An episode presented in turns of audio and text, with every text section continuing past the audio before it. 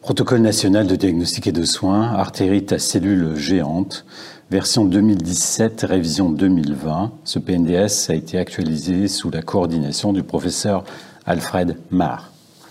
Chapitre diagnostic et évaluation initiale. Tout d'abord, les objectifs. Savoir reconnaître précocement les symptômes évoquant une artérite gigantocellulaire, se donner les moyens de confirmer l'artérite gigantocellulaire et d'écarter rapidement les diagnostics différentiels, rechercher et anticiper les éventuelles complications. Quels sont les professionnels impliqués? Le médecin généraliste joue un rôle important pour évoquer le diagnostic initial et pour orienter rapidement un patient suspect d'artérite gigantocellulaire vers un centre spécialisé. De nombreux autres médecins peuvent être amenés à suspecter ou diagnostiquer une artérite gigantocellulaire, médecins urgentistes, internistes, rhumatologues, ophtalmologues, gériatres, médecins vasculaires et neurologues. La confirmation diagnostique est idéalement coordonnée par un médecin spécialiste ayant une expertise dans la maladie, le plus souvent un médecin interniste ou un rhumatologue. Point clé du diagnostic. Toute céphalée inhabituelle d'apparition récente chez un sujet de plus de cinquante ans, en particulier après soixante-dix ans, doit faire évoquer le diagnostic. Les autres signes évocateurs sont les signes visuels. Baisse de vision ou diplopie, transitoire ou permanente, claudication ou douleur de la mâchoire, hyperesthésie du cuir chevelu, aspect saillant et induré des artères temporales, P P R et signes généraux. Une artérite gigantocellulaire doit aussi être envisagée devant tout syndrome inflammatoire isolé persistant. La B A T est l'examen de référence pour établir le diagnostic. Le diagnostic peut aussi être évoqué en cas de halo hypoéchogène des artères temporales, observé en échodoppler par un opérateur expérimenté. La mise en évidence d'une aortite ou d'une atteinte inflammatoire des principales branches de l'aorte par un T E P scanner, un angio T D M, une angio I R M ou un échodoppler sont des circonstances de diagnostic. Principe. Un diagnostic d'artérite gigantocellulaire repose sur les éléments cliniques, les examens complémentaires et la réponse au traitement corticoïde. Il n'y a pas d'algorithme diagnostique universel accepté. En général, il est souhaitable d'en avoir la confirmation par l'anatomopathologie et ou l'imagerie. En effet, un diagnostic par excès, porté seulement sur les signes cliniques, conduirait à initier un traitement inadapté, potentiellement délétère, et à un retard à l'établissement du diagnostic différentiel approprié. Un diagnostic d'artérite gigantocellulaire confirmé par une preuve histologique ou par des examens d'imagerie aidera aussi à la prise de décision dans les situations de réponse imparfaite au traitement ou en cas de corticodépendance. Cependant, chez certains patients, le diagnostic ne peut être affirmé de manière certaine. Dans ces situations, une réponse favorable au traitement et l'absence de diagnostic alternatif avec un recul de plusieurs mois devient le principal argument qui confirmera définitivement le diagnostic. Dès que le diagnostic d'artérite gigantocellulaire est suspecté, les examens de confirmation diagnostique doivent être réalisés rapidement en raison du risque de survenue imprévisible de complications ischémiques ophtalmologiques irréversibles. Dans une situation d'artérite gigantocellulaire avec atteinte ophtalmologique, la mise en route du traitement ne doit en aucun cas être retardée. Il s'agit d'une urgence thérapeutique absolue. Une corticothérapie instaurée sur la conviction diagnostique du médecin sera arrêtée rapidement si le diagnostic d'artérite gigantocellulaire n'est finalement pas retenu. La B A T reste rentable et interprétable, même si le traitement corticoïde a déjà été initié. Les critères de classification d'artérite gigantocellulaire du Collège américain de rhumatologie ne doivent pas être utilisés comme critères diagnostiques. L'intérêt de ces critères et qu'ils aident à différencier une artérite gigantocellulaire d'une autre vascularite, et ils sont avant tout destinés aux travaux de recherche pour homogénéiser les populations qui ont reçu un diagnostic d'artérite gigantocellulaire par leurs praticiens. Quelles sont les circonstances de découverte? Le diagnostic doit être évoqué chez un patient de plus de cinquante ans devant des situations très diverses. Dans certains cas, le diagnostic paraît d'emblée très vraisemblable en raison de la présence de manifestations cliniques fortement évocatrices de la maladie. À l'autre extrême, le seul point d'appel peut être une altération de l'état général révélant un syndrome inflammatoire et il convient alors de rechercher des signes évocateurs d'artérite gigantocellulaire qui pourraient être minimisés par les patients. L'artérite gigantocellulaire est aussi à évoquer systématiquement devant la découverte d'une neuropathie optique ischémique antérieure, la NOIA, d'une P P R, d'une aortite, d'un A V C ischémique en particulier s'il survient dans le territoire vertébro-basilaire. Habituellement, les signes de la maladie sont présents depuis plusieurs semaines ou plusieurs mois, mais chez certains patients, la maladie démarre de manière brutale. Quelles sont les manifestations cliniques? Les manifestations de l'artérite giganto-cellulaire peuvent être classées en quatre catégories. Signes généraux, céphaliques, de l'appareil locomoteur ou en rapport avec une aortite ou artérite des branches de l'aorte. Aucun signe n'est constant et chacun peut révéler la maladie. Sous le terme de manifestations ischémiques graves, sont généralement regroupées l'atteinte ophtalmologique ou ischémique des extrémités qui peuvent entraîner des séquelles fonctionnelles. Les signes généraux, amaigrissement, anorexie, asthénie, fièvre, sont fréquents, rarement spectaculaires et peuvent constituer le principal motif de consultation. Une fébricule ou une fièvre persistante, dont les caractéristiques sont très variables, peuvent être le symptôme dominant. Les formes pseudo-septicémiques sont exceptionnelles. Les signes céphaliques constituent la pierre angulaire des manifestations cliniques de l'artérite gigantocellulaire. Ils s'expliquent par la prédilection de cette maladie pour le territoire de l'artère carotide externe et notamment l'artère temporale superficielle. Les céphalées, d'installation récente ou même soudaine, sont le siège variable, temporale, occipitale, hémi ou holocrânienne, et doivent alerter, surtout en raison du caractère inhabituel. L'hyperesthésie du cuir chevelu, douleur au brossage des cheveux ou au contact de l'oreiller, ou la claudication ou douleur de la mâchoire, sont moins fréquents, mais plus spécifiques d'un diagnostic d'artérite gigantocellulaire avec les céphalées. Une nécrose linguale, du voile du palais ou du scalp, sont très fortement évocatrices du diagnostic mais exceptionnelles. Dans certains cas, une toux sèche, rebelle, est la plainte principale. L'examen clinique doit rechercher des anomalies uni- ou bilatérales de l'artère temporale qui peut être turgescente, sensible, indurée, irrégulière, hypopulsatile ou sans pouls. Par extension, l'atteinte histologique d'une artère temporale peut être considérée comme un équivalent d'atteinte céphalique. Les signes ophtalmologiques déterminent la gravité immédiate de la maladie. Il peut s'agir soit d'un trouble visuel monoculaire ou bilatéral, ou bilatéral transitoire ou permanent, à type de voile noire, scotum central ou déficit du champ visuel, souvent euh, altitudinal, soit d'une diplopie transitoire ou permanente. En cas de baisse de vision permanente, l'examen ophtalmologique conduit neuf fois sur dix à la mise en évidence d'une NOIA, ou plus rarement d'une occlusion de l'artère centrale de la rétine ou d'une neuropathie optique ischémique postérieure. De manière beaucoup plus rare, un trouble visuel peut révéler une cécité corticale due à un A V C occipital du territoire vertébro-basilaire. Environ cinquante pour cent des artérites gigantocellulaires s'accompagnent d'une P P R, des arthralgies périphériques, poignets, mains, chevilles, d'aspect œdémateux ou des myalgies diffuses peuvent également être observées. L'atteinte des artères de gros calibre est le plus souvent infraclinique. Dans le cas contraire, l'atteinte des artères à destinée des membres peut se manifester par une claudication ou exceptionnellement par une ischémie. L'examen clinique peut comporter une mesure de la pression artérielle aux deux bras, une auscultation cardiaque et la palpation et l'auscultation des principaux axes artériels à la recherche d'une anisotension, d'un souffle d'insuffisance aortique ou d'un souffle artériel sous-clavier axillaire fémoral ou d'un anévrisme de l'aorte abdominale. La rupture d'un anévrisme ou la dissection aortique inaugurale sont rares, mais graves. D'autres manifestations sont inhabituelles, parfois attribuées à l'artérite gigantocellulaire, comme une pleurésie, péricardite ou la découverte d'une vascularite histologique avec cellules géantes dans des localisations inhabituelles. Quels sont les signes biologiques ? La réaction inflammatoire systémique est quasi constante, au point que l'absence de syndrome inflammatoire rend le diagnostic assez improbable. Il est d'usage de doser à la fois la C R P en tant que marqueur inflammatoire de cinétique rapide et un ou plusieurs marqueurs inflammatoires de cinétique lente, tels que la V S ou le fibrinogène. Des dissociations entre l'élévation des paramètres inflammatoires peuvent se voir.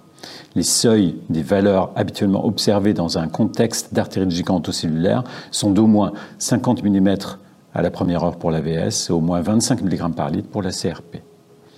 En dehors du bilan inflammatoire, aucun test biologique n'a fait la preuve de son utilité pour le diagnostic positif ou le pronostic. Une cholestase anictérique, une élévation isolée des phosphatases alcalines ou de la gamma G T est présente dans un tiers des cas, mais cette anomalie a une faible valeur prédictive d'un diagnostic d'artérite gigantocellulaire. Dans certains cas, il peut être utile de faire une recherche d'A N C A, de facteurs rhumatoïdes, d'anticorps anti-C C P pour éliminer des diagnostics différentiels. La mise en évidence d'anticorps antiphospholipides n'a pas d'intérêt diagnostique. Quelles sont les données de la biopsie d'artère temporale? La B A T est l'examen de référence pour confirmer le diagnostic. Elle est facile à réaliser et ne se complique qu'exceptionnellement. L'examen est fait sous anesthésie locale et peut être réalisé en ambulatoire. Le côté à biopsier peut être guidé par des anomalies fonctionnelles ou physiques latéralisées et le prélèvement doit mesurer au moins un centimètre.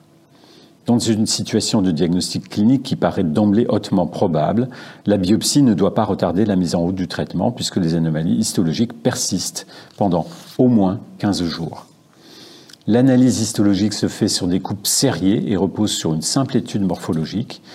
Pour être considérée comme preuve histologique d'une artérite zygantocellulaire, la biopsie doit nécessairement montrer un infiltrat inflammatoire mononucléé de la média et ou de l'intima, la présence surajoutée d'une élastophagie de la limitante élastique interne et ou de cellules géantes et pathognomonique mais inconstante, la présence isolée d'un infiltrat péri-adventiciel ou d'une atteinte des vaso-vasoromes est beaucoup moins spécifique de l'artérite gigantocellulaire car ces aspects peuvent être rencontrés dans d'autres pathologies ou être simplement liés à l'âge. Il en est de même de l'hyperplasie intimale et de la dissociation de la limitante élastique interne qui n'ont pas de spécificité. Environ soixante à quatre-vingts pour cent des cas d'artérite gigantocellulaire ont une B A T positive mais une biopsie sans signe inflammatoire net n'écarte donc pas le diagnostic. Dans dix à vingt pour cent des cas, la B A T ne montre des anomalies que d'un côté. La B A T contralatérale est utile si le premier fragment biopsique est trop court ou si le diagnostic paraît trop incertain pour démarrer un traitement. L'intérêt de déterminer le siège de la B A T par échographie Doppler des artères temporales n'est pas démontré. Il est possible que la probabilité de trouver une B A T positive varie selon la présentation de l'artérite gigantocellulaire. Certaines études suggèrent que la B A T est moins fréquemment positive dans les artérites gigantocellulaires avec atteinte des gros vaisseaux. Parlons maintenant de l'imagerie de l'artère temporale ou de l'aorte et de ses branches. L'imagerie de l'artère temporale ou de l'aorte et de ses branches est parfois utilisée en tant que test diagnostique non invasif qui se substitue à la B A T. L'échographie de l'artère temporale montre fréquemment un halo hypoéchogène circonférentiel qui correspond à un épaississement œdémateux de l'artère. Un tel halo peut aussi être vu sur les artères sous-clavières, axillaires, mandibulaires ou fémorales. L'échodoppler est facile à mettre en œuvre, mais nécessite un opérateur expérimenté et une sonde d'échographie de haute fréquence, douze à quinze mégahertz. L'échodoppler doit être fait avant ou dans les jours qui suivent l'instauration du traitement, puisque les anomalies peuvent disparaître rapidement. L'inflammation des artères temporales peut aussi être visualisée sous la forme d'un hypersignal en I R M de haute résolution, un virgule cinq ou trois Tesla. Une autre approche diagnostique par imagerie repose sur la recherche d'une atteinte de l'aorte ou de ses branches par angio-T D M, angio-I R M ou T E P scanner. Dans un contexte clinique évocateur d'artérite gigantocellulaire, la découverte d'une aorto-artérite peut probablement suffire pour conforter le diagnostic.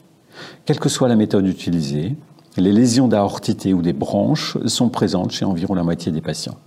L'avantage de cette approche est qu'elle permet, en plus de conforter le diagnostic, de faire un bilan lésionnel d'une complication aortique. Comparativement à la B A T, les examens d'imagerie ne sont pas actuellement apportés de bénéfices supplémentaires pour le diagnostic. La place de l'échographie Doppler des artères temporales est toujours en cours d'évaluation et nécessite un opérateur très entraîné pour être contributive. Une étude internationale récente suggère que l'échodoppler des artères temporales en tant que test diagnostique de première intention pourrait confirmer ou infirmer un diagnostic d'artérite gigantocellulaire dans les formes respectivement peu ou très fortement évocatrices, mais avec une sensibilité et une spécificité très médiocres de cinquante-quatre et quatre-vingt-un pour cent respectivement. L'I R M des artères temporales est onéreuse et d'accès plus limité. La principale limite de l'imagerie de l'aorte thoracique ou abdominale par T D M, I R M ou T E P scanner pour diagnostiquer une artérite gigantocellulaire réside dans la difficulté de distinguer, dans certains cas, une atteinte inflammatoire d'une athérosclérose qui est fréquente dans cette tranche d'âge. Par contre, dans une situation d'incertitude diagnostique et de B A T non contributive, l'imagerie de l'aorte a une utilité comme exploration de deuxième intention. Comment maintenant évaluer la sévérité et l'extension de la maladie, rechercher les comorbidités et évaluer le pronostic? Alors le pronostic vital de l'artérite endocellulaire est globalement bon. Certaines études rapportent une légère surmortalité comparativement à la population générale, mais cela ne paraît pas être le cas en France. Les décès de causes cardiovasculaires pourraient être plus fréquents, que ce soit le diagnostic de la maladie ou, ou parfois après plusieurs années. Pour l'instant, on ne connaît pas de marqueurs ou facteurs fiables pour déterminer le pronostic vital d'une personne atteinte d'artérite gigantocellulaire. La maladie ou son traitement peuvent aussi entraîner des séquelles. La gravité d'une artérite gigantocellulaire est avant tout conditionnée par l'atteinte ophtalmologique et les complications d'une aortite, dilatation, anévrisme, dissection, insuffisance aortique. Ces dernières survenant habituellement plusieurs années après le diagnostic. En pratique, il convient de faire à tout patient qui a été diagnostiqué artérite gigantocellulaire un examen ophtalmologique systématique. Chez les patients qui n'ont pas de symptômes visuels, cet examen vise à rechercher des anomalies infracliniques et il servira d'examen de référence en cas de survenue ultérieure de manifestations ophtalmologiques liées à la maladie ou à la corticothérapie telles que cataracte ou glaucome.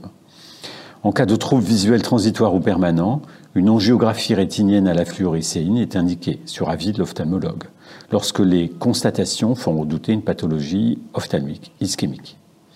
L'angiographie à la fluorescéine peut apporter un argument diagnostique si elle montre un retard choroïdien étendu et prolongé qui est absent dans la NOIA non artéritique d'origine athéromateuse. La présence d'une complication aortique doit être dépistée dès la phase initiale de la maladie et de manière régulière au cours du suivi. Un diagnostic d'artérite gigantocellulaire compliqué d'une atteinte visuelle ou la découverte d'une complication aortique présente dès le diagnostic sont importants puisqu'ils ont des, des implications sur la prise en charge. En l'absence de marqueurs ou, ou facteurs pronostiques fiables, il est important de prédire la réponse au traitement ou la survenue de complications dues à la maladie ou au traitement. Après une à deux semaines d'un traitement adéquat, les personnes sont habituellement à l'abri des complications ischémiques graves dues à la maladie.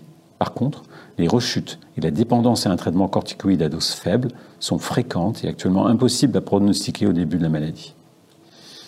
L'évaluation initiale doit aussi comporter un dépistage des comorbidités, et notamment celles qui présageraient d'une mauvaise tolérance de la corticothérapie.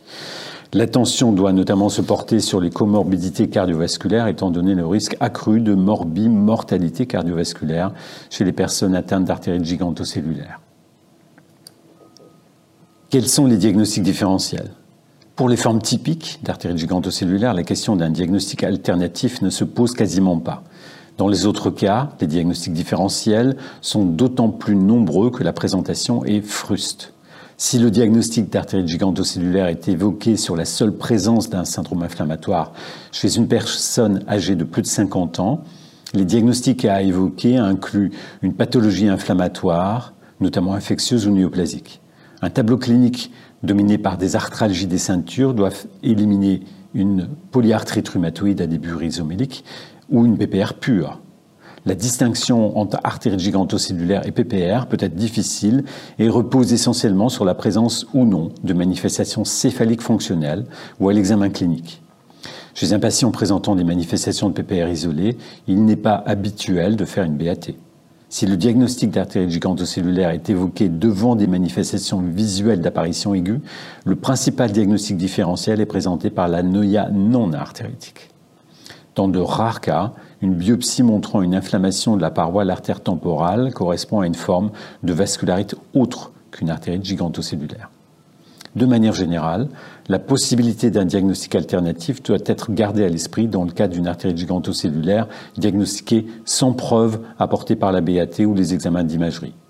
Dans ce cas, le diagnostic initial d'artérite gigantocellulaire doit être remis en question en cas de réponse inadéquate à la corticothérapie, soit par corticorésistance primaire ou par corticodépendance de haut niveau. Enfin, quelles sont les formes cliniques d'artérite gigantocellulaire?